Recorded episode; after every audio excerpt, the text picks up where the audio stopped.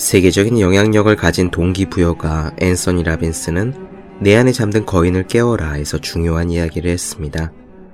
성공의 핵심은 고통스러운 과정을 즐거운 결과와 연결하는 능력에 달려 있다. 그렇습니다. 보디빌더들이라고 해서 맛있는 음식을 배부르게 먹고 싶지 않을 리 없습니다. 다만 음식의 절제가 멋진 근육과 연결된다는 사실을 알기 때문에 참는 것 뿐입니다. 가수 지망생들이라고 해서 매일 해야 하는 연습이 쉬울 리 없습니다. 그저 열심히 노력해서 두각을 나타내는 것만이 정식 가수로 데뷔할 수 있는 길임을 알기 때문에 견디는 것 뿐입니다. 공부도 이와 같습니다. 잠을 참는 고통, 집중하는 고통, 엉덩이 땀띠의 고통 자체를 반기는 사람은 아무도 없습니다. 벚꽃 구경을 제쳐두고 하는 중간고사 준비가 즐거울 일 없고 성탄 전야에 앉아있는 도서관이 포근할 리 없습니다. 그러나 그럼에도 불구하고 공부하는 사람들은 고통의 과정을 목표 달성이라는 결과와 즉각 연결시키고 있기 때문에 힘들더라도 이를 흔쾌히 받아들이죠. 우리는 고통과 결과를 연결하는 회로를 놓아야 합니다. 회로는 마치 들판에 난 길과 같아서 자주 다니면 점점 분명해집니다. 고통이 느껴지는 순간 고통 앞에 항복하지 말고 즐거운 결과를 상상하기 바랍니다. 반복하면 반드시 회로는 생깁니다. 고통과 즐거움을 연결하는 능력이 바로 꿈을 이룰 수 있는 능력입니다. 365공 비타민 고통과 즐거움을 연결하는 능력의 한 대목으로 시작합니다.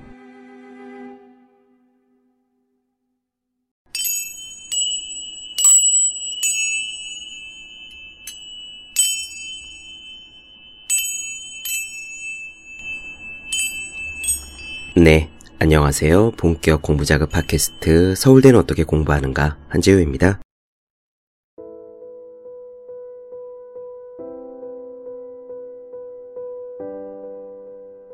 제가 갖고 있는 묵직한 문제의식 중에 하나가 어떻게 살아야 하는가입니다. 고등학교 시절, 대학 시절에는 어떻게 하면 공부를 잘할 수 있는가에 제가 관심이 있는 줄 알았는데요. 그걸 더 파다 보니 어떻게 하면 사람이 훌륭해질 수 있는가, 그것에 보다 근본적인 관심이 있다는 것을 알았습니다. 그리고 서른 살 즈음에는 그런 질문이 결국 어떻게 살아야 하는가에 대한 관심의 일부였다는 사실을 깨달았지요.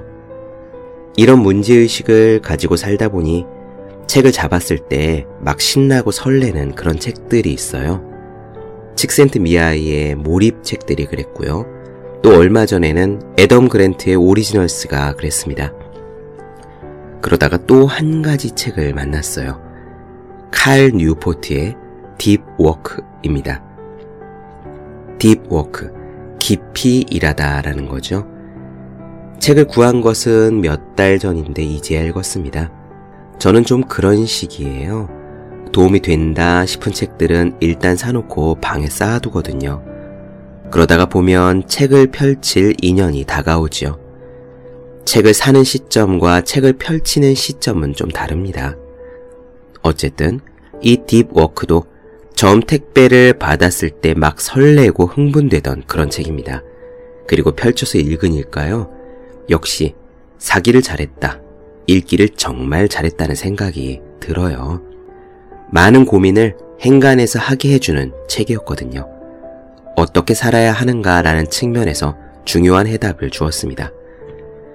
이 책을 나누어 드릴 수 있어서 기쁩니다.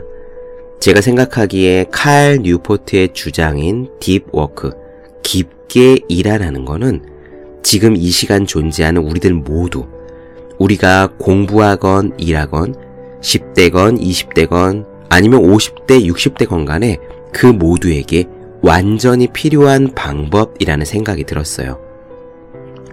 딥워크를 하게 되면 일과 공부에서 생산성이 올라갈 거고요. 자기가 도전해보고 싶은 것이 있으면 그것에 시간을 낼 수도 있을 거고 또 정신없이 변하게 될 이 바쁜 세상에서 어떻게 살아야 하는가에 대한 큼지막한 해답을 얻을 수도 있을 겁니다. 그러다 보면 결국 가장 중요한 거, 삶의 의미와 풍요로움을 느끼게 되겠죠. 제가 생각하기에 이 책에는 단점이 하나 있습니다. 문장이 좀 어려워요. 갈 뉴포트가 원래 문장을 그렇게 쓰는지 아니면 그분이 교수라, 그것도 공대 교수라 그런지 모르겠지만 군데군데 이게 도대체 무슨 뜻이지? 라고 이해가 안 돼서 그 앞뒤의 사례들을 읽어가며 문장을 이해하는 경우가 저는 몇 번 있었습니다. 좀 신기했어요. 오늘부터 몇 시간에 걸쳐 deep work를 나눠드리겠습니다. 오늘은 deep work의 개념을 짚을 예정이에요. Deep work란 깊은 일, 즉 심층적인 작업입니다. 여러분들은 일할 때 어떠십니까? 혹은 공부할 때 어떠십니까? 스마트폰을 옆에 놓고 혹은 음악을 듣고 사무실이라면 전화기가 옆에 있을 거고 컴퓨터를 켜놓고 그렇게 일하고 공부하시진 않나요? 그러다 보면 수시로 알람이 울리고 카톡이 오고 전화가 오고 혹은 상사가 부르죠. 잠시만 하고 말입니다. 이렇게 방해를 받으면서 일하면요. 물론 그 방해가 자기가 좋아서 하는 방해일 수도 있어요. 페이스북 창을 자기가 좋아서 띄워놓거나 아니면은 주식 창을 띄워놓고 10분에 한 번씩 주가를 확인하거나요. 이렇게 하면은 우리 뇌는 말 그대로 깊이 몰입하지 못합니다. 그리고 이렇게 하기 때문에 하루 종일 분주했는데 하루가 다 가고 나니까 뭐 한 게 없네 라는 소리가 나오는 거예요. 그러면 딥 워크는 어떻게 해야 하느냐? 저의 고등학교 시절 모습이 떠올랐어요. 여러분들께서는 언제 경험하셨을지 모르겠는데 이런 겁니다. 컴퓨터도 끄고 폰도 끄고 옛날 방식으로 책과 연습장을 들고 스스로를 고독하게 만드는 거죠. 마치 절간에서 공부하는 고시생의 느낌입니다. 스스로 고독해져서요. 혼자 있는 시간이 되어서 저희가 얼마 전에 나누어 드린 사이토 다카시의 혼자 있는 시간의 힘처럼 말이죠. 그렇게 일하고 공부해야 합니다. 그것이 딥워크예요. 그리고 deep work의 반대는 피상적 작업입니다. 이따가 보시겠습니다. 이 deep work에서 중요한 힌트들을 많이 얻어가시기를 바랍니다. 진심으로요. 저도 이 책을 읽으면서 제가 어느 부분에서 deep work를 이미 하고 있고 어느 부분은 아직 미진하구나 라고 생각을 했고 또 그 이전에 내가 지금 이미 생산성을 내고 있는 부분들 가령 이 팟캐스트랄지 출간될 책이랄지 이렇게 내가 생산성을 내고 있는 부분들은 오로지 deep work를 한 시간 동안 그때 나온 결과들이구나 깨달았습니다. 이런 개념을 딱 짚어준 칼 뉴포트에게 감사하다는 마음을 진심으로 전하고 싶어요. 첫 시간이라 이야기가 길어졌는데 이거 한 가지만 말씀드리고 시작하도록 하지요. 바로 처음에 우리는 저 유명한 심리학자 칼 융의 간단한 에피소드를 만나게 될 겁니다. 그가 어떻게 deep work를 했는지인데 이 칼 융의 에피소드를 소개한 메이슨 커리의 Ritual이라는 이야기는 제가 이 팟캐스트에서 오래전에 간간히 나누어 드렸던 바로 그 책입니다. 칼 뉴포트 역시 그 Ritual 책에서 칼 융의 사례를 보며 중요한 힌트를 얻었던 거예요. 그럼 오늘의 이야기 시작하도록 하겠습니다. 스위스의 취리 호수의 북쪽 기슭에는 볼링겐이라는 마을이 있다. 1922년에 정신과 의사 칼 융은 은신처를 지을 곳으로 여기를 골랐다. 그는 단순한 형태의 2층짜리 돌집을 짓고 타워라는 이름을 붙였다. 인도를 여행하면서 집에 명상실을 두는 관습을 본 그는 타워에 집필실을 추가했다. 칼융은 이 공간에 대해 이렇게 말했다. 집필실에서 나는 혼자다. 열쇠는 항상 내가 가지고 다닌다. 그 누구도 내 허락 없이 그 방에 들어가지 못한다. 메이슨 커리는 Ritual이라는 책에서 다양한 자료를 토대로 융이 일하는 방식을 소개했다. 그 내용에 따르면 융은 아침 7시에 일어나 든든히 아침을 먹은 뒤 2시간 동안 지필실에서 방해받지 않고 글을 썼다. 오후 시간은 명상을 하거나 마을을 산책하면서 보냈다. 타워에는 전기가 들어오지 않았기 때문에 밤이 되면 석유 램프로 불을 켜고 벽난로로 난방을 했다. 취침 시간은 10시쯤이었다. 칼융은 타워에서 내가 얻는 안식과 재생의 느낌은 아주 강렬했다. 라고 말하고 있다. 이 타워를 우리들은 마치 고즈넉한 별장처럼 생각하기 쉽지만 당시 융의 상황을 보면 전혀 그렇지 않다는 사실이 분명하다. 그 터를 사들인 1922년의 칼 융은 휴가를 떠날 형편이 아니었다. 그는 1년 전 1921년에 심리 유형이라는 책을 발표해서 한때 친구이자 멘토였던 저 유명한 지금은 뜻 프로이트와 생각이 다른 점이 있다고 명백히 밝혔다. 그 당시에 프로이트와 다른 견해를 표명하는 것은 대단한 용기가 필요한 일이었다. 갈융은 책의 논지를 입증하기 위해 정신을 바짝 차리고 자신의 생각을 뒷받침할 논문과 저서들을 써내야 했다. 그 논문과 저서들을 훗날 분석 심리학으로 불리게 될 것이었다. 또 이때 융은 취리에서 강의와 상담을 하느라 바쁜 시간을 보내는 중이었다. 이 점은 분명하다. 그러나 그는 바쁜 생활만으로 만족하지 않았다. 그는 우리가 무의식을 이해하는 방식을 바꾸고 싶어 했다. 그러기 위해서는 숨가쁜 취리의 도시 생활을 벗어나 더 깊고 신중하게 생각할 수 있는 곳이 필요했다. 융은 일에서 탈출하기 위해서가 아니라 일을 진전시키기 위해서 볼링겐의 안식처를 마련했던 것이다. 이후 칼융은 20세기 가장 영향력 있는 사상가 중 한 명이 되었다. 물론 그가 성공한 데는 여러 가지 이유가 있다. 그 중에서도 나는 그의 업적에 결정적인 역할을 한 것이 틀림없는 다음의 능력에 대한 칼융의 노력에 관심이 있다. Deep work. 사람의 인지 능력을 한계까지 밀어붙이는 완전한 집중 상태에서 수행하는 직업적인 활동. 새로운 가치를 창출하고 능력을 향상시키며 불행하게도 따라하기가 쉽지 않다. 이 deep work, 즉 심층적 작업이라는 용어는 내가 만든 것이고 아마 칼융은 쓰지 않았을 것이다. 그러나 이 시기 그의 행동은 그가 근본적으로 deep work의 개념을 이해하고 있었음을 말해준다. 융은 deep work를 촉진하려고 숲속에 돌집을 만들었다. Deep work에는 시간과 에너지, 그리고 금전적인 비용이 들었다. 또한 당면한 일들을 할 수도 없었다. 그는 취리와 볼링겐을 오가느라 진료 시간을 줄여야 했다. 메이슨 커리가 쓴 바에 따르면 칼융은 자신에게 의지하는 환자들이 많았지만 안식의 시간, 개인만의 시간을 갖는 것을 조금도 주저하지 않았다. 디버크는 그것을 최우선시하기에 부담스러운 작업이었지만 세상을 바꾸겠다는 그의 목표를 달성하는 데는 분명 필수적이었다. 실로 멀고 가까운 과거에 활동한 영향력 있는 수많은 인물들의 삶을 조사해보면 딥워크에 헌신했다는 공통점을 발견하게 된다.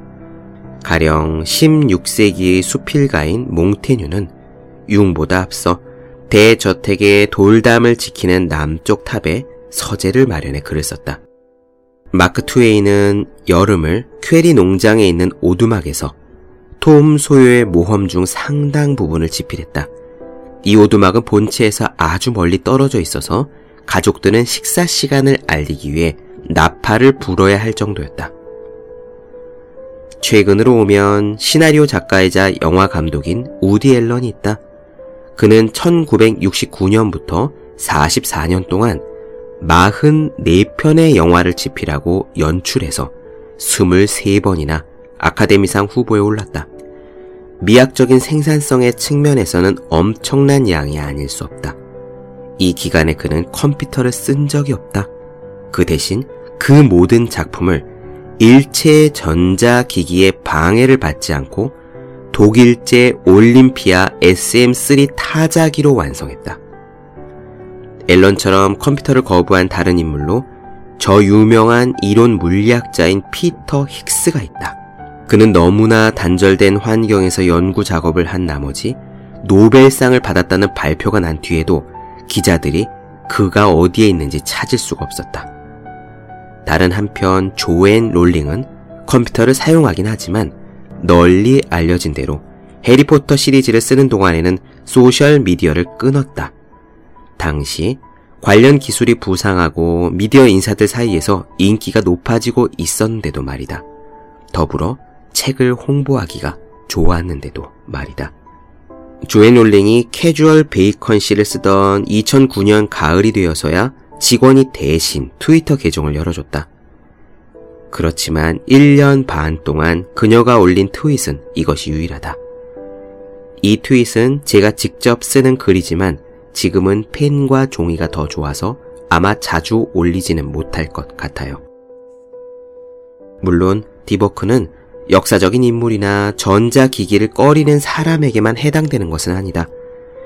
마이크로소프트의 빌 게이츠는 널리 알려진 대로 1년에 두 번 생각 주간을 가진다.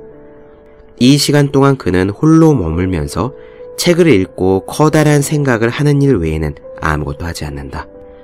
또 높은 평가를 받는 사이버 펑크 작가이자 인터넷 시대라는 개념을 대중에게 널리 각인시킨 닐 스티븐스는 아이러니하게도 인터넷을 통해서는 거의 접촉할 수 없다. 그의 웹사이트에는 이메일 주소가 없고 소셜미디어를 일부러 멀리하는 이유에 대한 글이 올라와 있다. 그는 다음과 같이 설명했다. 길고 연속적이며 방해받지 않는 시간을 많이 갖도록 일상을 꾸리면 소설을 쓸 수 있다. 그렇지 않고 방해를 많이 받으면 무엇이 남을까?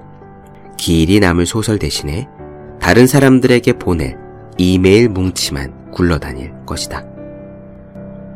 지식 노동자들이 deep work에서 멀어지는 이유는 분명하다. 바로 네트워크 도구 때문이다. 네트워크 도구는 이메일과 문자 메시지 같은 통신 서비스, 트위터와 페이스북 같은 SNS, 그리고 카톡, 회사 내 인트라넷, 혹은 상사의 참견 등이다. 대체로 네트워크 도구의 부상과 스마트폰, 사무실 컴퓨터를 통한 보편적인 접속, 일상 수시로 하는 접속은 대다수 지식 노동자들의 집중력을 무너뜨렸다. 2012년 맥킨지 조사에 따르면 현재 지식 노동자들은 평균적으로 업무 시간의 60% 이상을 전자통신과 인터넷 검색에 쓴다. 그리고 이메일을 읽고 쓰는 데만 거의 업무 시간의 30%를 보낸다. 이처럼 산만한 정신 상태로는 장시간 방해받지 않고 생각을 해야 하는 딥워크를 할 수 없다. 그렇다고 해서 현대 지식 노동자들이 빈둥거리는 것은 절대로 아니다.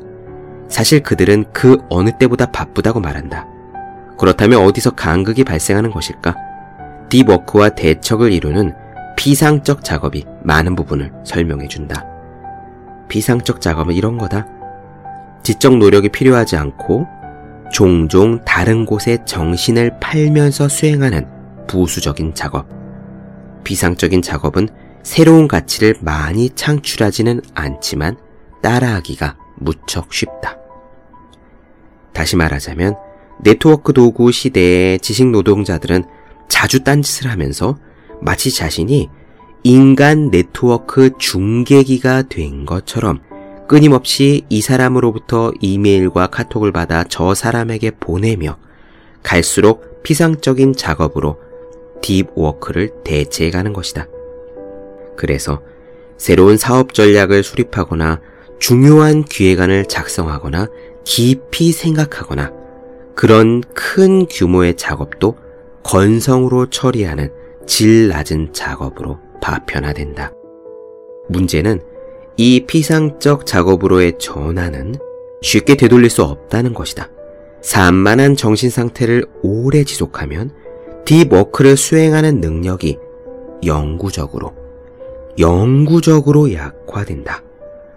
저널리스트 니컬러스 칸은 지금도 종종 인용되고 있는 2008년 애틀랜틱 기사에서 이렇게 썼다. 인터넷은 집중하고 사고하는 능력을 갉아먹는 듯 하다. 나만 그런 것은 아니다.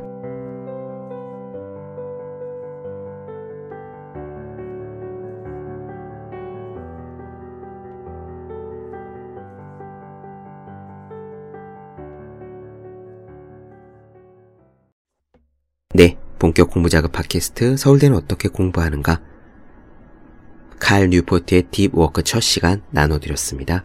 더 많은 이야기가 궁금하신 분들, 질문사항 있으신 분들은 제 네이버 블로그 생애 즐거운 편지, 다음 카카오 브런치 한조의 브런치, 인스타그램에서 해시태그 서울대는 어떻게 공부하는가, 또 유튜브에서 서울대는 어떻게 공부하는가 검색해 주시면 좋겠습니다.